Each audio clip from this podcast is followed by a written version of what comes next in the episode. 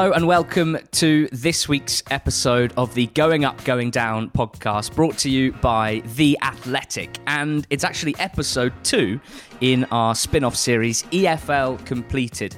The idea of the series being to talk to a group of players with a similar but quite a rare footballing story. Players who have experienced the four professional tiers of English football and worked their way to the top of it. We want to hear their stories, their memories, and get a sense of journey while we talk to them.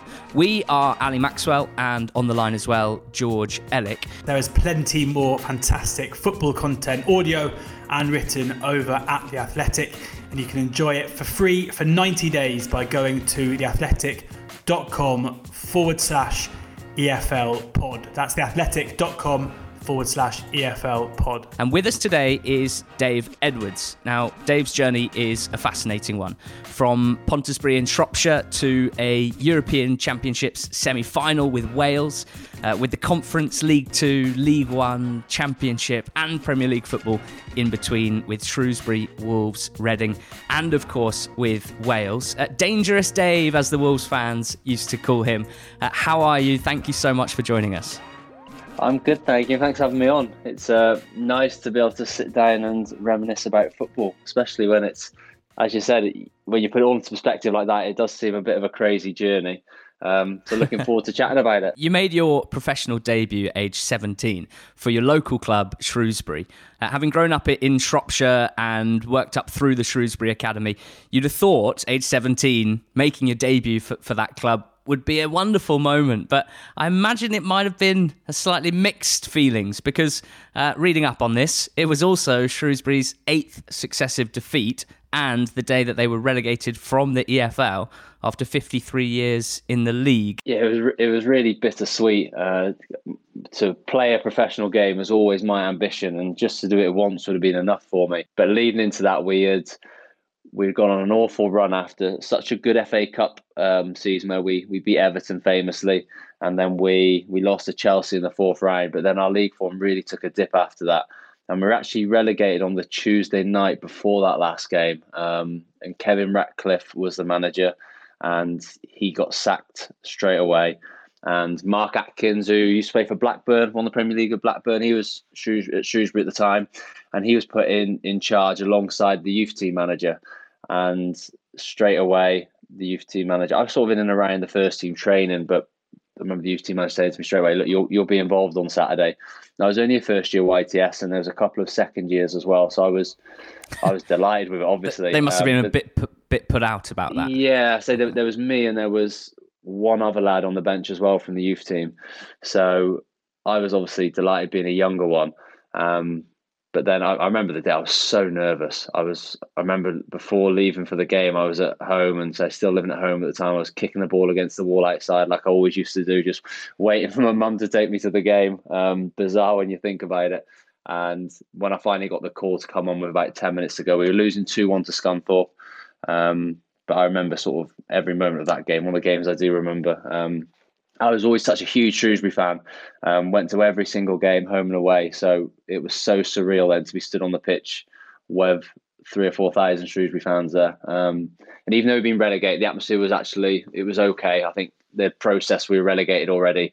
Um, and it was all looking ahead to, to the following season. But yeah, I went out for a bit of a celebratory meal that night um, but after just being relegated. But yeah, it's, it, it was it was great, and it set me up then for the following season. The good news was uh, Shrewsbury were, were straight back up, and you were kind of on the fringes in that non-league season, only seventeen, eighteen, uh, as we've discussed. Really started to establish yourself in this Shrewsbury side uh, between sort of two thousand four, two thousand six under Gary Peters. Were you the player you are now in that team? What what was your role? What was your game like uh, at that time when you were breaking through? Yeah, it was it was similar. It was all about energy. I I was I was so fit as a youngster. Loved cross country. Sort of grew up in the hills in Shropshire, so I was I was fit as anything could be. And I, I look back at games now, and I see myself running around, and I think, wow, um, I wish I could still do that now. But yeah, I was I was all about effort and determination, and um, I, I was a central midfielder. But when I was started to get back into the team under Gary Peters, because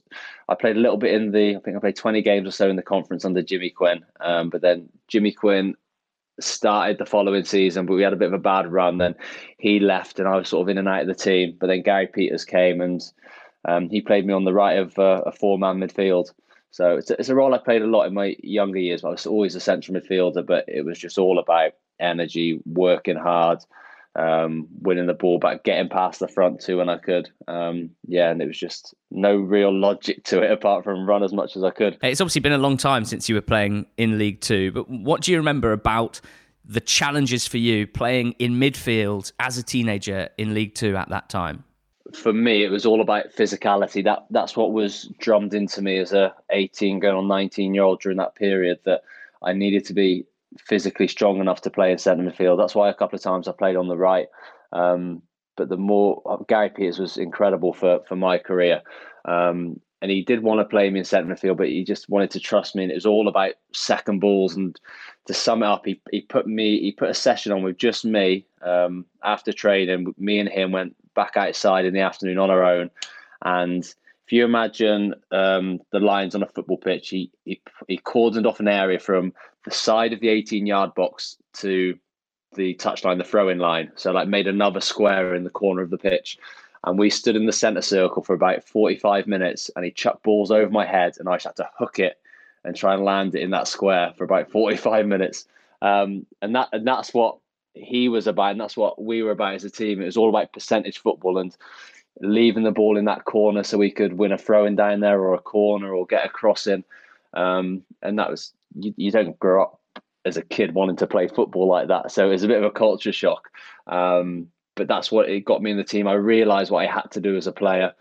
At, at times with different managers, you find this all the way through, that you have to make sacrifices, what you want to do or what you feel is best, to get in the team, because if you're not in the team, then you're not going to progress your football career. So there was times where I'm doing things that I didn't necessarily believe in, like that, just lumping it into the corners at times. And he had a rule that we weren't allowed, the fullbacks were not allowed to play, pass to the centre midfielders at any point. It was too risky a pass. So you, you don't look for the ball off the fence, you just looked for the ball going into the channel, winning second balls.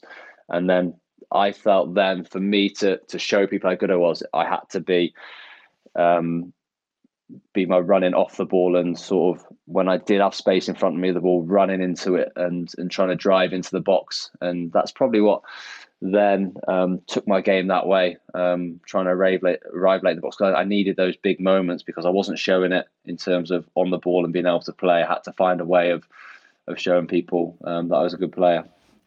And I mean, remarkable to look back now at a Shrewsbury side in League Two in two thousand five two thousand six season with uh, an eighteen-year-old in yourself and a seventeen-year-old in Joe Hart, who would go on to play um, multiple seasons in the Premier League and at the highest level internationally as well, in, in major international tournaments. Um, what was your relationship with Joe Hart? I've got a note here that says, a young Joe Hart in goal, dot, dot, dot, and in the spare room, question mark. Yeah, yeah me, me and Joe are really good mates. Um, he was a year below me, but because he was always in and around the first team, and I was really one, there's only a couple of us in the youth team who were ever involved. So me and Joe became very close, because it was always us two with all the older lads. Um, and we only lived sort of five or six miles apart growing up, and we had battles with school teams and things like that. Um, yeah, but we became very close. And then when I bought my first house um, in Shrewsbury, a little two bed place, uh, Joe was still living at home, and we sort of just made sense for him to come and move in with me. And he gave me, I think, fifty quid a week, I think, to to stay in the spare room. Um, but it was it was great time. He was probably there for about a year, eighteen months. Um, it's memories that will sort of last forever as, as young lads sort of getting their independence for the first time. But then also, I was actually chatting to him the other day about it, and I posted a video on my social media of uh, a Shrewsbury game when we played Wrexham. So it must be that around that era. And he said, I remember that game. They were the days, weren't they? And life was so simple back then for, for us. It was literally everything was football. We would just train, enjoy it, win on a Saturday, and then go out for a drink on a Saturday night. And that was the perfect week. Um, and that's what we that's what we did for two or three years. Um, but yeah, that, but everyone knew at Shrewsbury how good Joe was, and the manager knew as well. Um, and it was only a matter of time before he was going to move on to bigger and better things. Moving on now into the first kind of key season, I would say, in terms of progression in your career, which was the two thousand six two thousand seven season, in the previous two campaigns, you'd established yourself as a Shrewsbury first team player. But in oh six oh seven, it was a brilliant season for both you and for Shrewsbury. Uh, we'll get on to what happened at the, at the end of it in a second. But firstly, was there a feeling at Shrewsbury at the time that this was a season you were you were going for for, for promotion? It was Gary Peters' second full season. You'd finished tenth the season before. And for yourself, did you feel like you were finally getting to a level where you were just a little bit better than League Two? I think there's probably a, a little bit of, of everything there. We did believe we had a, we had a good team. Um, to say at the start of the season we thought we would get into the playoffs, we, we probably didn't. But we were such a, a dogged team and just work hard, and every, the team spirit was brilliant. And that's enough in, in the lower leagues to get you through, I think. If you're a team that can win second balls and make it ugly for people and have goal scorers in the team, um, then you've got half a chance. And it was just confidence of us. We got better and better as the season went on. Um, and I felt, especially for me personally, the back end of the season before, and then I think the season before, I kind of, I remember sweeping up at the Player of the Year awards, and the oh, Young Player of the Year, Player of the Year, Fans Player of the Year, all that sort of stuff. Um, and I just was on top of the world, a local lad playing for his club. It was everything. And then the start of that season we're talking about, my form was was brilliant. I felt like I was physically, um, my running power and things, I just felt that teams couldn't deal with me um, when I was running with the ball and, and running forward. Um, but as it got to around the January time, there was all talk about, I was out of contract in the summer, what was going to happen. Um, and at the time, I didn't think it was affecting me, but I look back, my form definitely dipped after sort of February, March time. Um, I turned down a new contract and things like that. And I, it did suffer a little bit. At the time, I thought, no, I'm I'm all good. But um, in terms of leading up to that period, though, I definitely felt that um, I was on the brink of, of hopefully getting promoted with Shrewsbury. That would have been the best case scenario. Um, at the time, but if not, then it might be time to go and test myself at a new level. So as you mentioned, you rejected a new contract uh, and that meant that Gary Peters, the manager, left you out of the squad for the playoff semi-finals and for then the playoff final as well, which Shrewsbury ended up losing. Fair to say this probably wasn't the way you wanted your Shrewsbury career to end. Uh, you mentioned as well that you're a big Shrewsbury fan. What was it like to be left out for those massive games, having played all season, playing such a big role as well? And what was it like to, to go and see the team that you play for, the team that you love, getting beat in the playoff final? It was all pretty horrific situation. I think I played forty-four games that season. I think the ones I missed was because I was playing for Wales under twenty-ones. So I think at that time you, you couldn't sort of do both and the games continued. So I think I would have pretty much played every game. And then for the semi-finals, I actually picked up um, a little bit of an injury in the last game of the season. I tweaked my groin, so I was missing those two games for injury, but I was back and available for the final. Um, and we'd had these contract discussions leading up to that. And um, I kind of made it clear in, in my mind that I'm not saying I'm never going to sign, but I just want to see what happens first in terms of if we get promoted and, and then look at options in the summer. But then on the the more the first morning of the start of the, the playoff final week, the manager called me into his office and said, look, if you sign your contract, you'll play, you'll play in the final. But if you don't sign, then you, you won't be around. And then I, I made the decision to to not sign um, and say, look, he knows I'm going to give it. I still thought in my heart of hearts he was still playing me. Um, but then I went to the training ground the next day and he just told me to leave. And it was it was a real sad end to, to my Shrewsbury career, because I say it was the first competitive game at Wembley as well, the new Wembley. Um, and for your hometown club and everything that goes alongside that, it would have been huge for me. Even even now, and I think I've never played at Wembley since then. And if we could do it with Shrewsbury next season, get to the playoff final, it would be right up there with the pinnacle of my career. To, and to miss out on that moment was was really tough. And I, I went to the game with some friends, and then it was it was sort of bittersweet when Shrewsbury scored. I was like, oh, buzzing that we've got a chance of going up and things like that. But then I was disappointed I wasn't on the pitch. And then it just, the day went a bit sour then. I think we lost three one. Um, it was just a bad experience, but it made up my mind, and I had, there was no turning back then. Whatever happened, I was going to sign for a new club, so that was that's what my focus was on. How did the fans treat you in the in the stadium when they saw you there as a fan? The fans were really good, to be honest. Um, I think they know that because I'm a fan, and they knew that a lot of them would have seen me when I was a kid there watching, and I played for the away supporters when I was younger and things like that. So I think they knew that what I was doing was all for the progression of my career. Um, I think the majority of them, from what I was feeling, was that they were more frustrated with the manager for not for not playing me.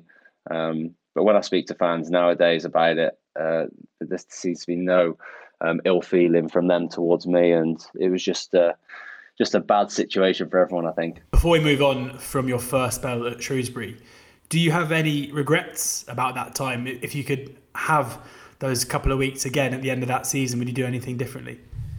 Um, yes, I, it'd have been hard for me to make a different decision in terms of the contract. Um, but I, at the same time, I do gen, generally feel that I think I could have made a difference on that day in the final as well, because the the way I play in my game, going onto Wembley on this huge pitch, I've, I've sort of alluded to before that my strengths were my athleticism at that sort of age.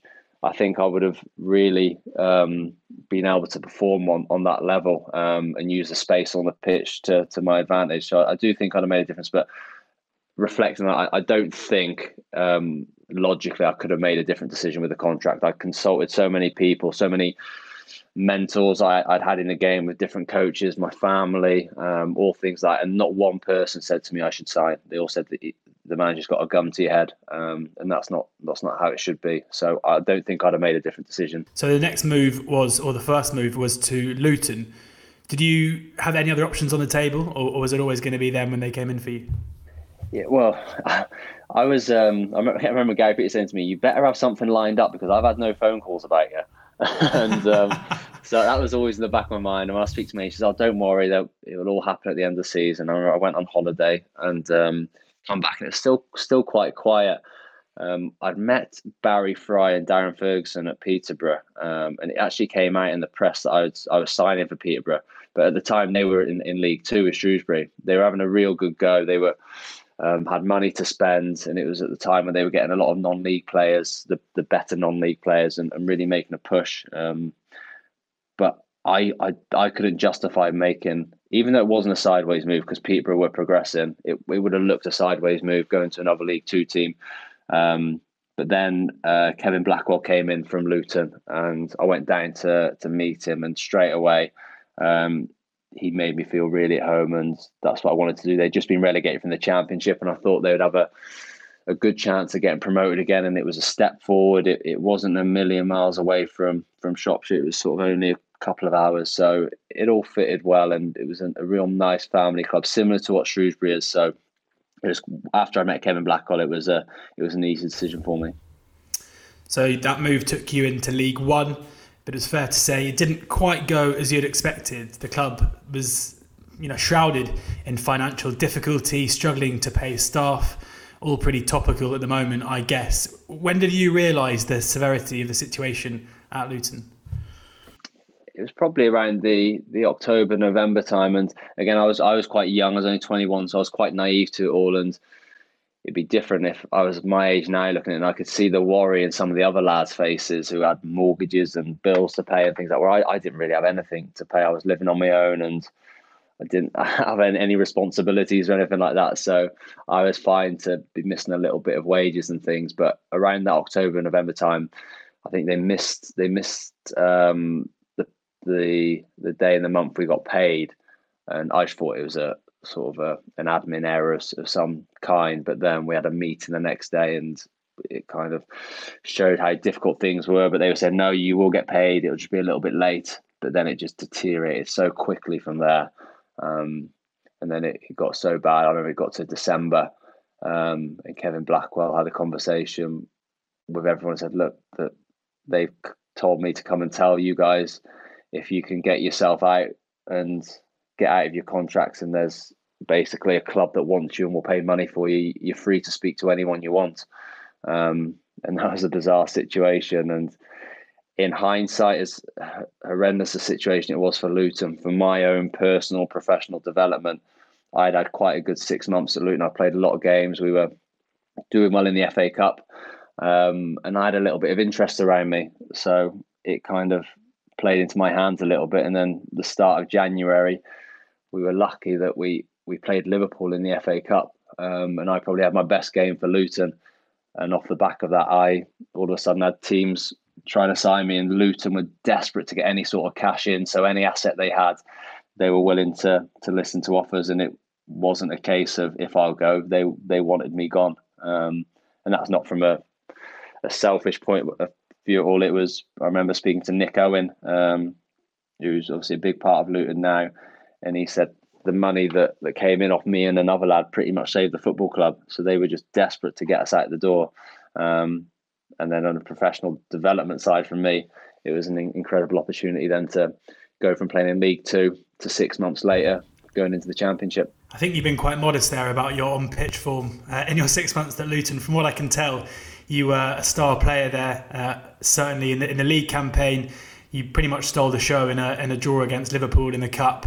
And you also made your uh, Wales debut in November two thousand seven as well, in a two-all draw against Ireland coming off the bench. And then you started in a nil draw away at Germany. So on, despite problems off field, uh, certainly as a footballer and with your career, things were progressing pretty quickly. What, what do you remember about that Liverpool game, knowing what was happening at Luton off the pitch, knowing the financial struggles? Were you aware that, you know, a good performance here could really elevate the kind of club that you'd be moving to fairly soon? Um, naively, no. It was just all about playing. It was all about playing Liverpool. I'd never played a team like that, even in all my time at Shrewsbury. We never had a big cup tie or anything like that. So it's the first time I ever came a- across a Premier League team in a competitive game, um, and I was just so excited. Um, and we were at home, and Kenilworth Road, our away form that season was horrific. We, I don't think we won a game, but our home form was brilliant. We didn't lose a game. So um, it's such a tough place for teams to go and play. And I just remember I was looking forward to the game so much. Um, and then I had a big chance early on, a one-on-one, which Pepe Reina saved. Um, and I was disappointed. But I just, you know, you, as a footballer, you know when when you're feeling confident and you're on form, and you start taking a few more touches, you want the ball all over the pitch. And it was just one of those days for me. Um, and then I was sort of, I was involved in a way in, in in our goal. It was a cross which came in from the left, and I kind of dived and lunged in to the ball. I just missed it, but John Arnorisa kind of followed me in, and the ball hit him after me because he had no time to react, and it went in. Um, so yeah, it was, it was, it was a good game for me. And as you said, my form, It, it was decent. I got the the Wales recognition, which was huge for me at the time. Um, but Kevin Blackwell, he was a huge part of it all. I, I said before about how big a part he played in me going there. But my development as well, um, he, he looked after me so much as a twenty-one-year-old moving away from his family for the first time. Um, he really went out of his way to make sure that I was as comfortable as I could possibly be, um, sort of living down in Luton and things like that. He would always be making sure that I had things to do. I was making friends and all these sorts of things. He, he was really brilliant. I can't thank him enough. Um, but the, I, I still go back to uh, when I when I did leave um, when I did leave Luton. We, we had an international game for Wales, and we played at Wrexham um, against Norway. And it was my third international cap. And I remember the difference. We I'd obviously played at Wrexham the season before for Shrewsbury in League Two, and then probably less than a year later, I'm there making my third international cap and playing the Championship. It was just an absolute um, roller coaster ride that kind of gone so sour at one point, and then all of a sudden I just shot up. And sort of at, at, when I was at Shrewsbury in League Two, the, the Premier League and everything seems so far away. Playing for Wales seems so far away, and you never really think it's achievable because it just seems like a different world, a different dimension. But then as you start to gradually make those steps, and it does come um, into reality, it's it's bizarre, and I was just enjoying every moment of it. Maybe a message there for any young players who are going through difficult times. You know, you had your contract issue at Shrewsbury, you had the financial issues at Luton, and both of them inadvertently ended up helping get you up to the Championship, along, of course, with your brilliant form on the pitch. Uh, it wasn't just Wolves who were rumoured to be in for you. Nottingham Forest and Watford, two other sides. It would have been interesting to see you make the jump from cash-strapped Luton to Watford. I know, uh, yeah. Was that ever on the cards? Um, I think I, I knew Watford were interested, and... Um, It was, I was still, I was wanting to move more back towards home, to be honest, if I could. Um, and Notts Forest were really interested. And I spoke to them there, and I was really impressed with, I think it was Colin Caldwood was the manager. Um, I was really impressed with them. But they were in League One at the time with Luton. But then as, as soon as Wolves came in, um, if if the deal, if the contract was okay and everything like that, then that was the only place I was going to sign, because obviously it was so close to Shropshire, and it's just such a massive club, massive football club. Um, and my brother's a massive Wolves fan as well, and he would have killed me if I hadn't signed. How, uh, what sort of shape were, were Wolves in when you joined? January two thousand eight, uh, probably, what what is it, a, a year or two, two or three years after being relegated from the Premier League. Mick McCarthy is in charge, just a bit of context for the listeners, uh, eighteen months into his tenure, which lasted five and a half years. What was Wolves like when you walked through the door? For me, it was it was just, I could not believe the size of the football, even just the training ground, the stadium. It just was, I was felt I was so lucky to be there. Um, but as the team, Mick had taken over the year before when I think they were favourites to get relegated. Um, it worked an absolute wonder with no money whatsoever, and he'd very he'd gone down the route of, right, we need to recruit players from the lower leagues who are not going to cost a lot of money, and he brought in the likes of Uh, Michael Kitely from Grays, Matt Jarvis from Gillingham, Andy Keogh from Scunthorpe, I think it was, Stephen Ward he brought over from Ireland. So he had all these guys, all similar age to me, and I was obviously another one of those people as well, coming from lower league. So he had a young and hungry squad who the fans were really getting behind, um, and they could see something special happening. And I came in the January, and we was always in the top half, in and around the playoffs, um, but we were just say so athletic, and we're just trying to run all over teams and things like that, and we just missed out on the playoffs that year, and missed out on goal difference maybe, or by a point, um, but it was definitely a club which was moving forward and had a real identity. Um, we didn't have the the money which people would expect Wolves to have, um, with it being such a big club, um, but I think the whole club were, were singing off the same hymn sheet, and we were all moving forward with this sort of young and hungry team with a couple of obviously older boys, with, but really good experienced pros, the likes of Jody Craddock and Gary Breen and people like that. Um, so no, everything was good, and everyone was looking forward to the following season. Oh, well, it was a remarkable example of uh, great E F L recruitment, as you've mentioned. And and in, in two thousand eight, two thousand nine, your first full season there, everything just clicks. Uh, the, the the club win seven of their opening eight games in the Championship, scoring twenty-three goals in those eight games. And of course, the season ends in promotion. Just looking at that squad, it is, it's just a fantastic group of players. And, and even with eleven, twelve years um, of hindsight to look back, you can you can see why why it was so effective, and, and why the team did so well. I mean, just the, the front line, you've got Sylvan Ebanks-Blake, who wins the Golden Boot for the second consecutive year in the Championship, which is very rare. Um, and, and his foil, Chris Iwelamo or Sam Vokes, um, Andy Keogh, you mentioned. Uh, and in midfield, it, it was kind of Carl Henry, I guess, the enforcer, and yourself and David Jones, who who would sort of uh, rotate to take on that, that second midfield role. What was it like being part of that team? I can imagine that is such a, a fond memory for you that season. Yeah, it really was. And it was nice because all of us, there was a group of perhaps seven or eight players who were all the same age, who were all sort of twenty-two, twenty-three. None of us had played in the Premier League. And at the start of the season, we felt we could do something, but not to the extent with which we did, but momentum grew, and we just got out of the block so quickly those first eight games. Um, and it just, everything just worked. We were such an exciting football team to watch, especially with the wingers, with, with Michael Kitely and Matt Jarvis, just the pace and the trickery. Um, and you add into that the mix of, say, Sylvan, who he, he actually signed the week before me in the January leading up to that. He was in the form of his life. Um, Just an out-and-out goal scorer. Uh, Wolves fans absolutely loved him. He was brilliant to play with. And we had Andy Keogh, who's brilliant at linking up play. We had Sam Vokes, who's a young, a young lad coming in. I think he was only eighteen when he signed for us, Vokes he was. Um, but he was going to be a target man, a very good one at that. And then we had we brought Chris O'Loonan late into the pre-season. I think Looms was the guy who came in and kind of knitted it all together. He was the target man we'd been sort of missing, but we had the wonderful blend that Keogh could come in and play, start, come on, and the same with Vokesy. Um, and we just had options everywhere. Um, but I say it was, I remember the fans were buzzing at the start of that year because we were putting three and four past teams. You're going to every game thinking, yeah, we're going to win today. Um, and we, first half of the season, we absolutely romped it. Um, a bit of an experience showed later on in the season as we started to go for a bit of a dip. But all in all, it was a, a real, really successful season. And Mick McCarthy at the helm of that uh, and Terry Connor. Um, they knew exactly what we had. They, they could tell, and they knew what we needed at different times, and they they got the best out of every single player. With Wolves, it was a you know it was a joyous canter to the title. So probably had less of, of that obvious moment uh, of realization. But what do you remember about the sort of emotions and re- and your reflections on realizing that you were going to be a, a Premier League player? It really is true when I said at the start of your career, it, it seems so far away.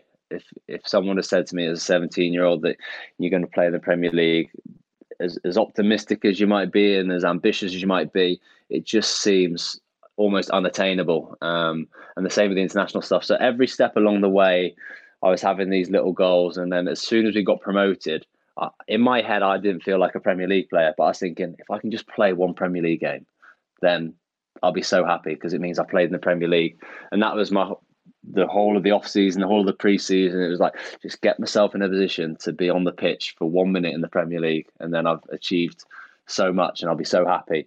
Um, but then obviously once, once you finally do that and your goals change again, you move on to the next thing. Um, and that's what it's been like all through my career.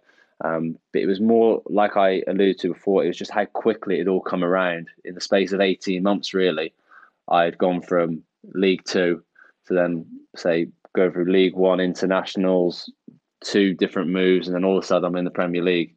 Um, and it does happen so quickly. And you try and take it all in, but as a, a young twenty, I'd have been twenty-two then, going on twenty-three maybe. Um, yeah, I was just more interested in going to play at Man United, going to play at Arsenal, and all those sorts of things. Not really being old enough or wise enough to reflect on actually what was happening to me. Initially acclimatising to life in the Premier League, what, what do you remember about the quality? What was different to the kind of football you've been playing before? Um, it was just the occasion of everything, I think. Every game just felt like it was such a huge occasion, whether it was home at Molineux or if it was away at another club. It's just the build-up to it, the the media attention you get, um knowing essentially all the interviews, but knowing it's going to be on Match of the Day and things like that. Every single game within its own right felt like a, a huge occasion, where it doesn't quite feel like that lower lower league day, just on to the next game all the time, and it's just ticking the games off. Where the Premier League is very different, because more often than not it's Saturday Saturday as well, so you all have that long build up into the game. Um and it was I I just I absolutely loved it so much, because say the first game I was on the bench, and We we were losing two, and then I came on. But I remember Sylvain got injured, and we'd made all three subs, and it was just it wasn't the Premier League debut I really wanted to make. We were chasing the ball around with ten men on the pitch. It was hard work, but I started the next game away at Wigan, which we won, and then I stayed in the team then, and I was just I was loving loving it completely. And I was either playing in in a three man midfield, or I was playing wide right. I played quite a lot wide right in the first couple of seasons in the Premier League. Um, and up until Christmas, I was pretty much playing every game, I think. Um, and we were doing okay. We was having, I think we started okay. Then we had a run of bad form, but just ticking off all these Premier League grounds and going there, the atmosphere, they're physically so much more demanding than any other games I played in, because you'd be chasing the ball for long periods. And all of a sudden, I'd been used to being able to run all over teams with my own personal um, attributes. But all of a sudden, I'm up against guys who are quicker and stronger and fitter than me, so I'm having to find other ways to try and implement my game on them. Um, and it, it was really difficult, but I just loved it so much. It was um, really every every single match day was an occasion, and yeah, I was in my element. You said at the top of the show, sorry, you said at the top of the show that you only remember thirty or forty games from your career in detail. I have a feeling that one of them might have been Wolves' first Premier League win at Molineux against Fulham. It was a two one win, and you scored the second goal. For someone, I mean, you mentioned as well that you just wanted to play one game for Shrewsbury, you just wanted to play one Premier League game. Presumably scoring the winning goal in a Premier League game for Wolves at Molineux, was that the moment that you really felt like, you know, you, you'd made it, you, you'd hit where you wanted to be? Yeah, and it's probably for different reasons. I felt like I'd made it because it was on a Sunday, the game was, and I remember watching Match of the Day two that night, and you know when they have the graphics behind, it was a graphic of me celebrating. Um, so at that point I thought, yeah, amazing. I made it. I, I made the graphic behind where I don't think it was Gary Lineker, I think it was I think Mark Chapman or someone like that, whoever's doing the the match of the day too. Um, yeah, my graphic was behind him, but yeah, I, I remember that. It was beautiful sunshine that day, and we'd gone one nil up, and we were playing really well. And it was probably one of my better goals for Wolves. I think Andy Keogh, like I said, he used to link play so well, um, and he had the ball in in the, in Fulham's box, but he was just waiting for support, and then he just rolled the ball to me on the edge of the box. I managed to strike it really well, and it flew in the top corner. Um, yeah, and just I mean, there's no no better feeling than scoring a, a goal, but then to to know you've done it in the Premier League. And then being a winner as well, it was yeah, it was extra special. I remember that for about fifteen minutes after I scored, the energy levels I had went through the roof. Just the adrenaline and everything went surging through me. Uh, I remember I was chasing down everyone. I nearly scored a second goal by closing down Mark Schwarzer, um, just from pure, just wanting to run and affect the game. But yeah, it was it was another real special day. Another one of those little checklists which I keep saying, the target you aim for, Premier League goal. Ticked off, and I've pretty much done everything at this point now which you'd want to do as a footballer in terms of sort of playing a professional game, playing for your country, scoring for your country, um, playing the Premier League, scoring the Premier League. It was just, yeah, really, really, really, really good time. Ali, we have an exciting new sponsor for the podcast. We've already had three of your favourite things already: beer, fashion and shaving. So what is it next on the list? Well, given we've already had those three, I think it can only be one of three things probably, and that is fried food or something to do with golf or maybe singing or music. Yes, third time lucky. I know how much you've been missing your karaoke, but now you do not need to. With Lucky Voice, you can dust off the vocal cords at home. It's really fun and easy to do at home on a laptop, smartphone or iPad, with over nine thousand up-to-date songs to choose from. And Lucky Voice are offering a free one-month trial uh, with the voucher code going up. Karaoke at home, George, is an absolute game changer for the rest of my life, to be quite honest with you. Uh, I know from a night out we had in Leeds earlier this season, after that West Brom game, your go-to karaoke song is A Town Called Malice. Yeah, and yours was Fire by Kasabian, although fair to say those were chosen by the people, the students who were joining on stage by, so I think we can have some more up our sleeve. Oh, I still remember that high note. Look, um, what do you think would be the best E F L themed karaoke songs? Let's let's keep it, you know, let's keep it E F L. Well, I'd like to hear Blackburn midfielder Lewis Travis sing the Travis song Sing, personally. Well, I mean, Matt Grimes has got a whole genre just in his surname, so there's plenty he can work with there. And as you know, ever since I put Suddenly James Bree onto Katie Tunstall's classic, I've been trying to flesh out the lyrics for that one. So let's see how we go. Uh, Lucky Voice is a really fun and easy activity to do at home on a laptop or a smartphone or an iPad. Brilliant for all ages. Great for kids and for families as well. There's over nine thousand songs, up-to-date songs as well, to choose from. And Lucky Voice are offering you, the listener, one free month of singing with the voucher going up. That's all one word, going up. Head to lucky voice karaoke dot com for more information. We've spoken a lot about the, the good times of your career to this date, uh, but fair to say the next couple of seasons were, were difficult for you. You've spoken about how your physicality and your fitness were such key parts of your game, but, but you struggled for injuries over the next couple of seasons. How difficult was that for you to, to deal with, someone who relied on their fitness so much, to have to deal with, I guess, somewhat stagnating, not being able to get out on the pitch because you were injured? Yeah, and I think it, because we're in the Premier League as well, and I think I've just felt like I was missing out so much. Um, and I, I went for a real tough couple of years, sort of after that first six months in the Premier League. I think the first injury I had was at White Hart Lane. I um, snapped an ankle ligament. Um, just I think I remember Benoit Suakoto, he, he went to chop the ball inside. I kind of went with him, but he went the other way. And as I tried to go back, my ankle just kind of gave up. I thought I'd broken my ankle at the time, but I don't know if it's fortunate or not, but I, I snapped the ligament instead. Um, yeah, and that was my first proper injury. And, and like I, like you alluded to, my journey from Shrewsbury had always been about playing, getting better, moving on, next level, next thing to do. Then all of a sudden, I'm going to be out for um, a bit of a long time. And I remember one of the thoughts going through my head at the time was that in my contract, I had that if I started twenty Premier League games, then I would get a new contract. Um, and I was on sixteen, I think, at the time when I did it. And then I missed three months or so of football, and I'd come back, and there was, I always remember there was like five games left and I needed three starts. And I came on the first few games and I got back, and then I started two games. I went to nineteen games, but then I didn't start the last game of the season. And I was devastated, but Mick McCarthy, he caught in the summer, I sort of renewed my contract anyway. But I remember that was a, a thought going through my mind, but it it was the start of a difficult couple of years. I think the way I played football, as I said, it's so physical. And after every game, I know I'd put so much effort into it. I was always playing on the edge. There's no way I could, even now, there's no way I can go into a game and play within myself, because I'm not the most technically gifted player. I'm not going to sit in the middle of the park and and pass teams off the pitch. Um, mine is about my anticipation, my running power and things like that.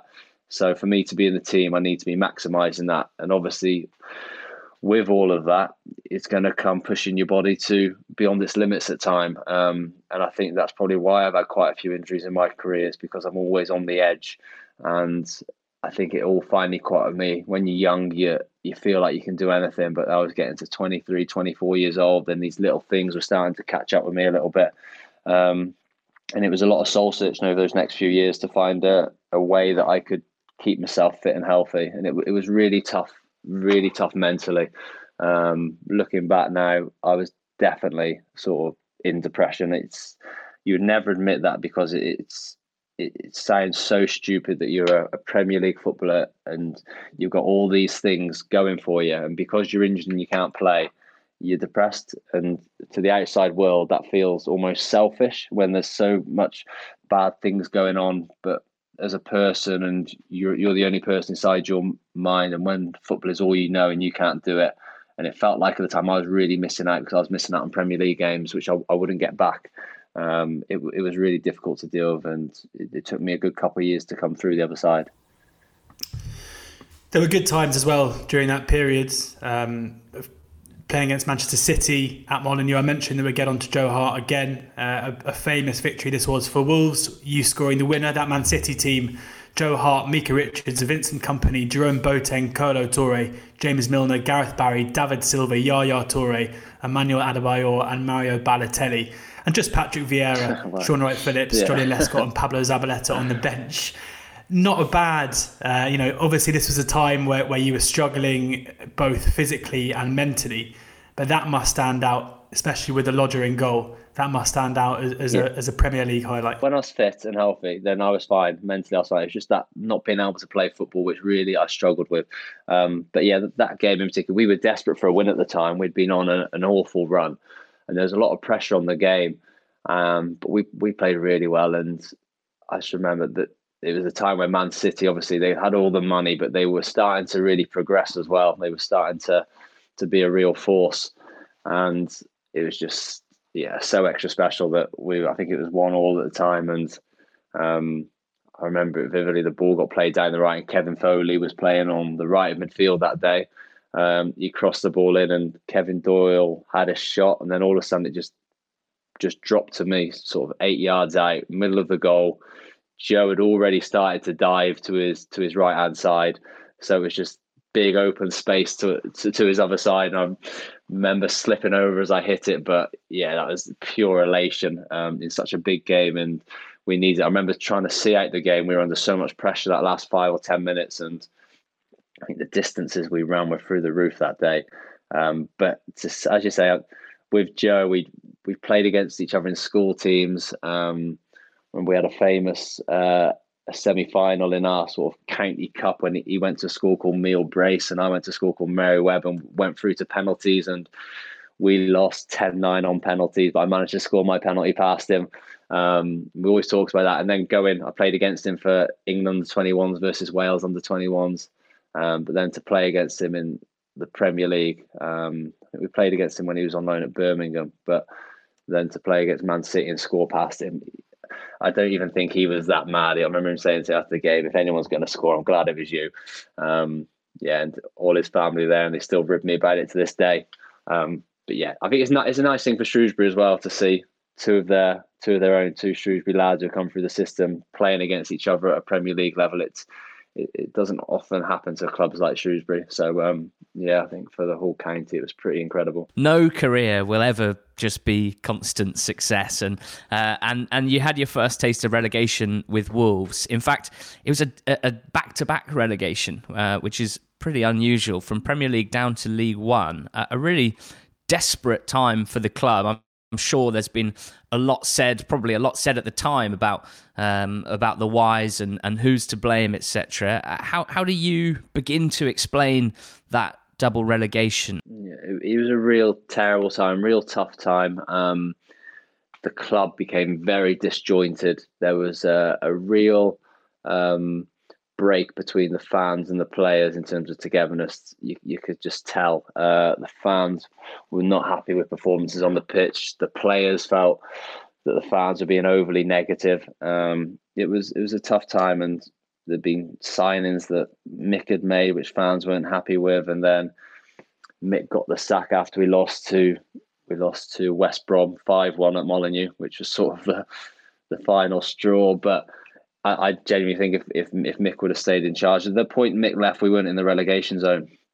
Um, but I think it was a knee-jerk reaction, and one that cost us dearly, because we didn't win a game after that, and we got we finished twentieth by a long way. Um, for me personally, I'd been injured for a lot of that season with a bad back injury, but then I think I played the last sort of ten, fifteen games, or was involved anyway. Um, so I, I was just ready for the following season to to bounce back. I generally thought we had a really good team. If we could keep certain players, we'd have a real chance of bouncing straight back. Um, and then we got a new manager in. It was Ståle Solbakken. And right from the outset, you could see that what he wanted to do, it was it was a very European way of playing football.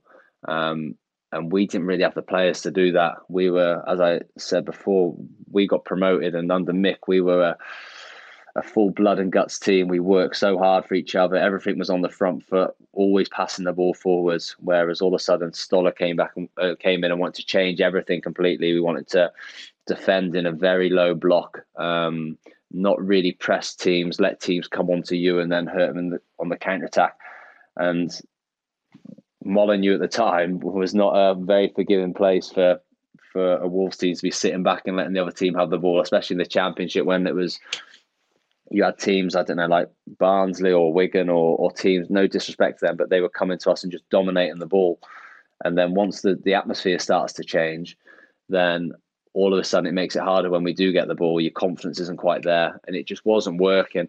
Um, me personally, again, I, I think I broke my foot sort of halfway through Stoller's time, so I missed a lot of games, um, and it just kept deteriorating. The relationship with the fans and players was getting worse and worse, and then Dean Saunders came in in the January, and it just kind of went from from bad to worse. And yeah, it was a it was a real toxic environment. And I watched the Sunderland documentary and things like that, and it was so similar to that. When I look at it, I just think it just takes me takes me back to what Wolves is like. It really does.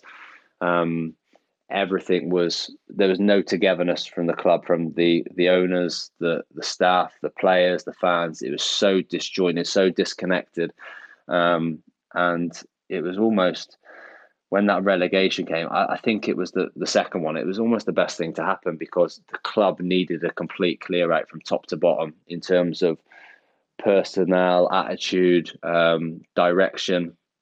And it wasn't till that point where that had to happen then, because of financial reasons and stuff. And it was a bit of a blessing in disguise. And I think without that, Wolves might not be where they are today because of that. They needed that big sort of, um, uh, not not clear out, but just galvanise what the whole club's about and reconnect with everything, because um, we were so all over the place, and it wasn't enjoyable. It wasn't an enjoyable time to be a Wolves player. You were you were so.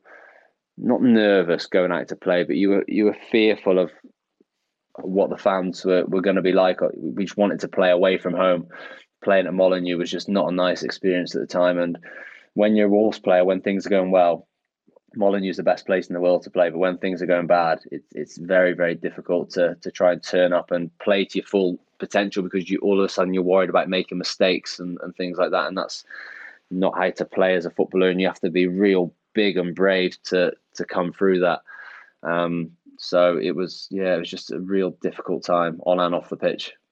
Kenny Jackett very much oversaw a clear out. A lot of players, uh, quite a few experienced players who'd been there for a while, were set to one side. Uh, I might even go as far as to say jettisoned by by Kenny Jackett, but not you. Um, I'm interested, given that, you know, a, a lot of people, a lot of players might have been considered sort of guilty by association uh, for this double relegation. You can understand, and you've even alluded to the fact that it was a necessary clear out, but uh, but you very much not part of that clear out. Do you have any thoughts on why you got this sort of stay of execution, for want of a better phrase? I, I don't. I think when Kenny came in, I think he was he would have been told the wage bill needs to come down by so much. Um, basically, these players need to go. And when you looked at the the lat in the dressing room, it was jokingly called the bomb squad. Um, they were having to come in and train at sort of four o'clock in the afternoon. They weren't allowed to get changed in the same changing rooms. We were, sort of weren't allowed to be a part of them. And there was some lads in there. You think, well, yeah, they're justified to be in there because of their attitude's not right. They're not wanting to be Wolves players and things like that. But then on the flip side, there was some lads in there. You thought, it's a bit harsh on them because they're, they're really good professionals. They've given their all to this football club. The likes of Kevin Foley, Stephen Ward, Carl Henry, um, but they were also ostracised as well. So it was it was strange. And I think probably one of the main reasons that I wasn't um, sort of cast aside was probably that my wages wouldn't have been as much as what the other boys would have been. Brutally honest, I think I was a, a player that they could have probably kept um, afforded to keep in League One. Um, and then they thought, well, it's it's worth maybe having some experience round. And um, I loved I loved what sort of Kenny was doing and trying to do. So I, I was delighted to be a part of it. And because I had so many injuries leading up to that, I almost felt like if I'd have left Wolves at that time, then I'd have left in a, a bad light as well. And they'd have remembered me for being a player who didn't really play as much over the last couple of years. And when I did play, my form was nowhere near like it was when I was first at Wolves. Um, I was struggling like the rest of the team. And and I was glad that I got that second opportunity to sort of resurrect my Wolves play, uh, Wolves career, because even though how difficult a club it is to play for, things aren't going well, you can't take for granted what a huge what a huge football club it is. And it is a real honour to be involved with it. And I didn't want to give that away easily. Um, so I was delighted that I got that second opportunity. Yeah, and it worked very well. Of course, a, a huge, huge points tally, one hundred three points in uh, promotion from League One to the Championship. So certainly phase one of Kenny Jackett's job done and successful, and you very much a part of that team. And then there are three more seasons in the Championship with Wolves. And in your final season with the club, you were runner-up in the supporter and players uh Player of the Year votes to a certain Helder Costa. Uh, I know Ivan Cavallero was also in that team, and this is when Wolves' transition, I suppose, into the, the club that they've become pretty swiftly um, was starting to happen. In fact, you left the summer that Ruben Neves arrived, so um, you know there were there were big shoes to fill for Ruben. In, in fairness, yeah. but I think like, with like his like swap. yeah, I think with his. With his long-range passing and his forty-yard screamers, he just about did, yeah. did that. Um, what are your thoughts on, on you know, just, just a last bit on Wolves? What are your thoughts on what's happened to the club since? I, I can imagine, I mean, you're uh, a very positive person and no doubt thrilled that to see what's the success that they've had. It must also be quite surreal given how much of your career you spent there, and especially with former teammates of yours like Connor Cody and Matt Doherty reaching the levels that they're at now. Yeah, I can honestly say from the, the bottom height, it's, it's been incredible. It It is a different football club now from when I was there. Even I've been to the training ground a few times to do little bits and bobs. It's, the whole place is is a top, top Premier League club now, and you can tell that it's very different to when I was there. I said I was amazed when I first joined of how big it was. Well, now it's on a, another level completely. Um, but no, I'm, I'm genuinely thrilled from because I think the time I left was the perfect time for me personally. I know Wolves went on to get promotion that year and things, but I know in my heart of hearts I, I wouldn't have played much that season. Um, I'd have been a very much a bit part player. Um, and as you just said a minute ago, the season before that, I I scored ten goals that year. I was close to winning Player of the Year, and I was captain a lot of times. We we won at Anfield in the F A Cup. I, I had a really good season, my probably my most enjoyable season as a Wolves player. And I felt I'd have been, what, thirty years old then, um, thirty-one, and I felt like I was I felt like I was stepping up to the plate at, at that point, and my experience and, and things like that. And I felt like a lot of people relied on me, and, and I, I really enjoyed that that side of things. Um, and it, it was the right time for me to go, because when I left, I think I was left in real fond memories of the football club. And I think the fans with me, we had a real up and down, turbulent relationship, and I still do have a lot of fans. It's sort of, I'm very Marmite to a lot of them. Um, but I think when I left, I didn't receive one bad message. I think everyone was so grateful towards me for what I'd done, sort of ten years at the football club. Um, and it just felt right to go. And even when I go back now, I, I I'm sort of um, get a really good response from the fans. And I think if I'd have outstayed my welcome a little bit, I think that would have tarnished it a little bit. Um, and when I did leave, Wales still had a really good chance of qualifying for the World Cup. Um, and I felt like I needed to be playing football games. And Nuno had kind of said to me, look, you're, you're going to be fourth, if not fifth choice centre midfielder, playing two holding midfielders. It didn't really suit me at all, the way he wanted to play. Um, so, and he, he, Nuno was brilliant with me and said, if, if you want to go, I completely understand, and I'll help you go if you need to be playing football matches.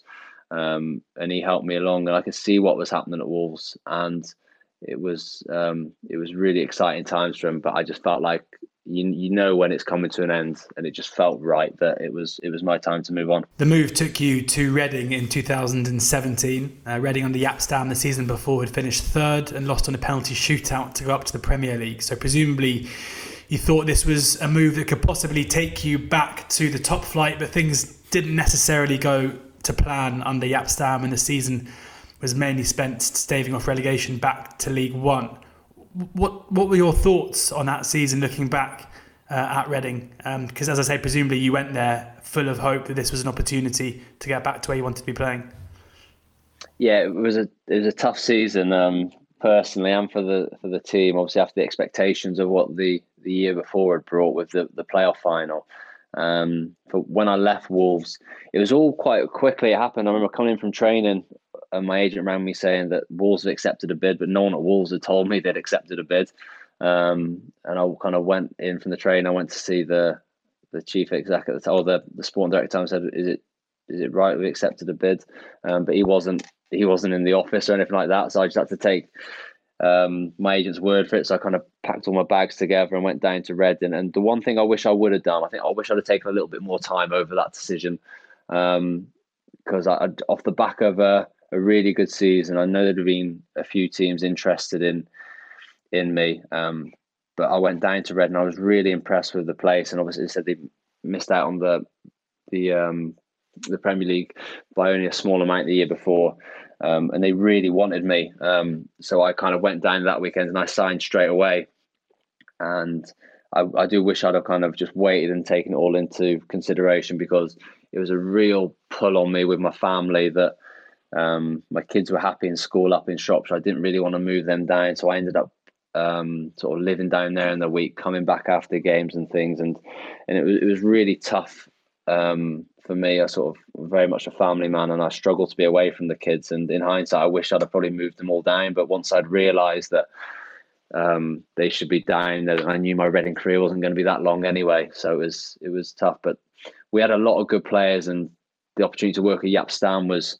was massive for me, because someone you watched as a as a kid playing for Man United, and um, a legend himself, and I was in awe of him a little bit when I when I came, and he was one of the best coaches I've ever worked with um, in terms of tactically and knowledge. He was absolutely superb, um, but it just didn't quite work that season. We're very much a possession-based team, um, playing out from the back, and then we almost needed better players to do it, because when things started to go bad, that's when you need the real big players to stand up and still want the ball. And you could see our confidence was really starting to dip, and we were giving goals away in the first five or ten minutes of most games, trying to play out. And um, Yap didn't want to change. He sort of stuck to his guns, stuck to his philosophies, but it was more our confidence which was affecting us. And it was a it was a real struggle then that season. And I think everyone at the football club was glad when it was over and we were safe, even though we made a hash of it going into the last game. We played Cardiff away, and they needed to get points to get promoted, and we still needed something really to to stay up, because we'd lost four nil the previous game at home to Ipswich. Um, so we, we finally did. I think everyone was relieved when the season was over and we could hopefully regroup and start again the following season. Thankfully, you weren't away from Shropshire for too long, because a homecoming to Shrewsbury was next on the cards, of course, where you are now as well, at the end of that season, with former Wolves teammate Sam Ricketts in charge. You went back home, uh, and maybe a bit of a frustrating start for you. Do you think there was an added pressure you were putting on yourself early on in your second spell at the club that, that maybe played into what initially happened? Uh, yeah, I, I think so. I think the, the desperation to to to go back was huge. Um, I felt at the time I, I'd had a, um, a tough six months at Reading last sort of in that last season, um, and um, I. done uh, I had a knee injury, my medial ligament, so I hadn't I did it in pre-season, and then I hadn't started training again until December, and then obviously I signed for Shrewsbury in the January, and Shrewsbury was really the only club, and financially it probably didn't make sense for me to to come back to Shrewsbury, but I felt, I know I'm big talks to my family about this and my agents and things like that, but Shrewsbury for me at thirty-three years old when I signed is the only club which I feel can sort of get that last bit out of the sponge now.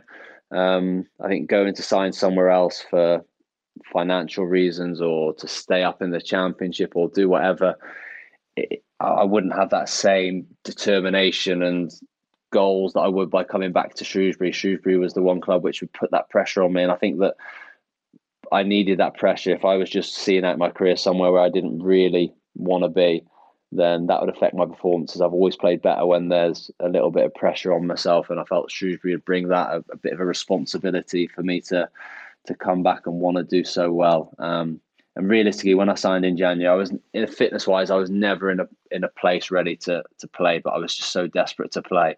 Um, and that's probably what the start of my Shrewsbury career wasn't great. And then I had a bad ankle injury at the end of last season. Um And that was ended up being a little bit of closure for me. I was back at Shrewsbury where I wanted to be.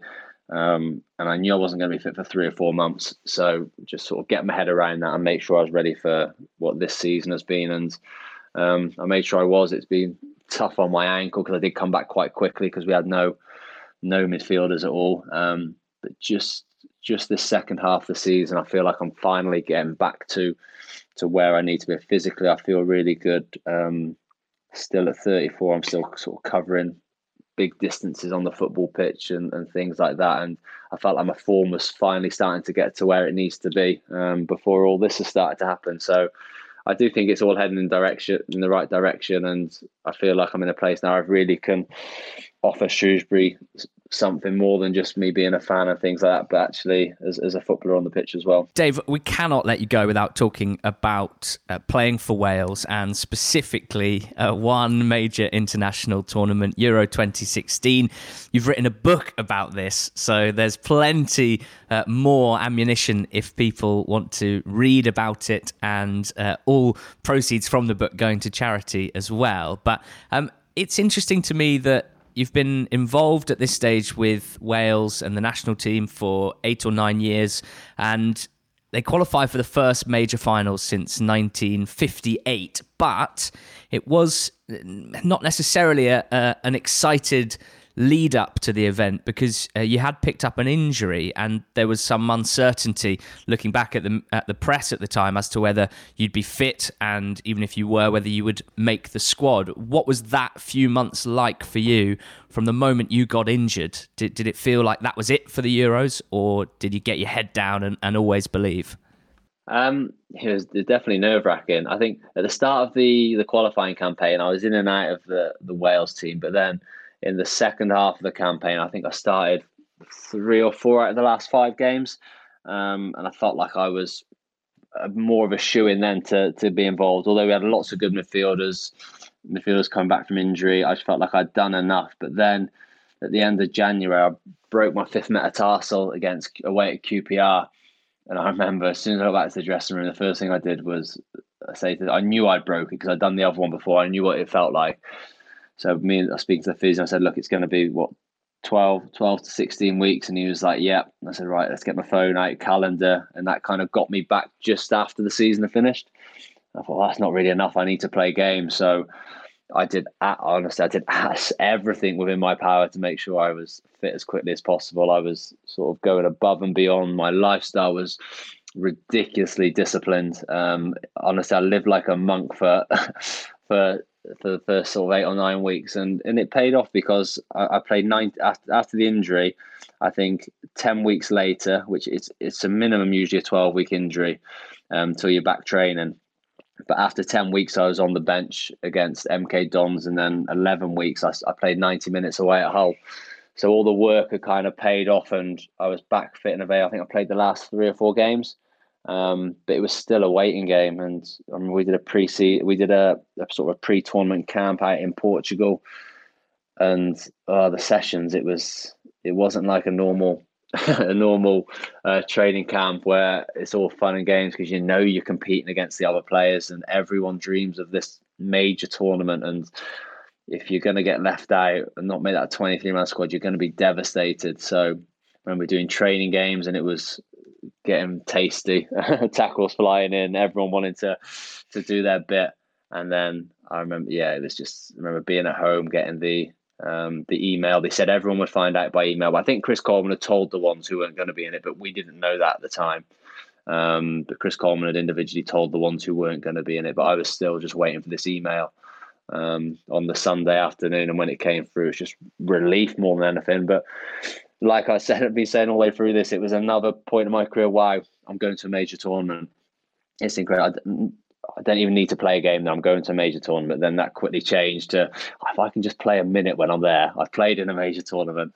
Um, and little did I know that it was such a shock when Chris Coleman pulled me the day before the opening game against Slovakia and says, look, Dave, you're going to start this game. I just, I, not in my wildest dreams was I expecting it. Um, and it, that was, looking back on everything I've done, apart from if I can get Shrewsbury to a, a playoff final and get into the championship, um, that will be the pinnacle um, of my career, that opening game of Euro two thousand sixteen. A two one win against Slovakia in which you started, and then cameos off the bench against England in that defeat, and then a famous three nil win uh, against Russia that secured progression to the knockout rounds. What what are your strongest memories of the group stages? Is it starting against Slovakia, or is it the heartbreak uh, in that game against England? And I've just realised I've done an incredible pun on the name Joe Hart there with the with the word heartbreak. um, yeah, but it's and that's this is what happens in major tournaments as well. To go from sort of ecstasy to agony so quickly, it was crazy. Because I've honestly after that Slovakia game, I remember the the anthems. I remember it so vividly, and it was such an amazing occasion. But then three or four days later, uh, we were uh, we were so low. We were lower than a snake's belly on that evening, because we just felt like we had let everyone down and conceded in the ninety-second minute against England. It was it was ah uh, it was horrific. Um, but then that's where sort of after that, Chris Coleman was absolutely amazing, and going into that Russia game, there was so much pressure on us. It really was. Um, and the day after the England game, leading into the Russia game, he took us all out for burger and chips. He just said, look, let's forget about football. We didn't train. We didn't do anything, no analysis, anything like that. We all went out for burger and chips on the coast where we were staying, and just had a complete down day. And he just took all the pressure out of everything. And um, his game plan for the Russia game was was incredible. And um, we went on, I, me personally, I think it's the best Wales performance I've ever seen in my generation. Um, and I'm pretty sure they'll be fans saying it's the best they've ever seen as well. We were sensational that, that evening in Toulouse.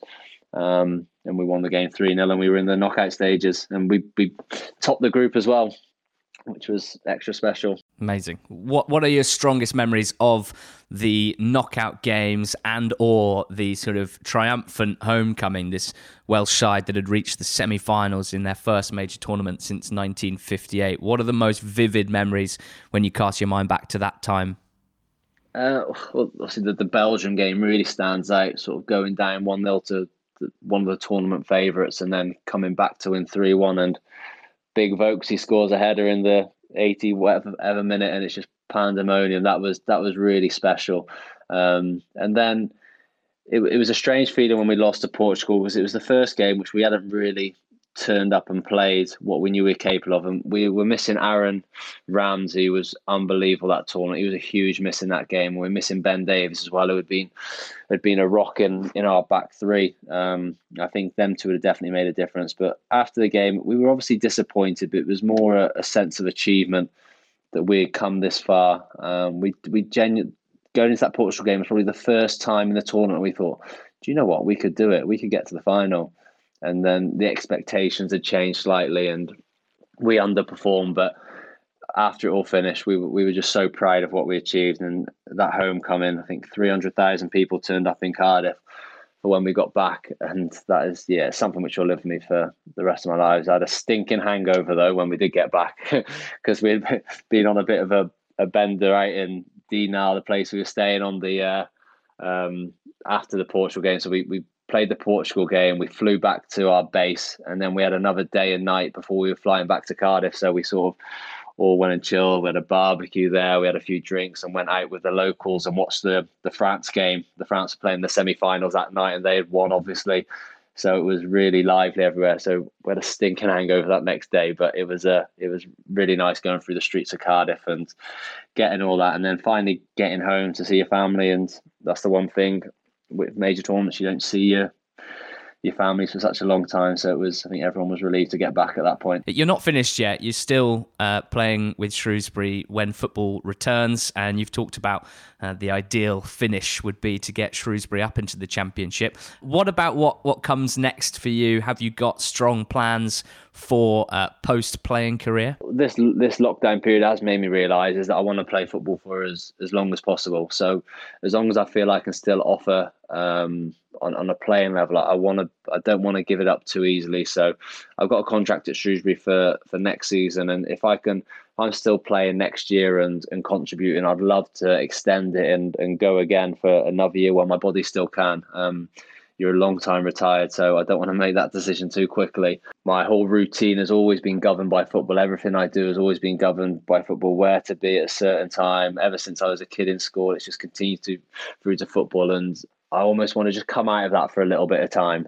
Um, I'm not saying coaching will never be for me, but I think I need a couple of years out of football just to do some other things. Um, I'd love to still be involved in some way. I love, say, like the, the work you guys do with media and things like that. I know it's a very competitive field, so if I could do stuff in that aspect, I'd love to. But I've got lots of things going on off the pitch in terms of um, work with my foundation and business work, which really interests me. I, I'd love to give back to football in a different way, more of a, a like a mentorship way, and trying to guide footballers through the pitfalls that you can you can go into. Um, making sure that when they do finish football, they're in the best position possible. I don't know how I'll be able to do that yet, but stuff, stuff like that really interests me. Being able to to make sure that footballers do leave football in the best position, because it is such a short career, and being being able to make sure they can handle it mentally, emotionally, and all those sorts of things. So, um, but for, first and foremost, I want to keep playing for as long as I can. Well, uh, for someone whose game was underpinned by excellent stamina over ninety minutes of football, um, we're very grateful to to to put you through a, a great psychological test as well, especially with that memory. So thank you so much for joining us, and we're, we're really grateful for your time. Cheers, guys. Thank you very much. I've enjoyed it.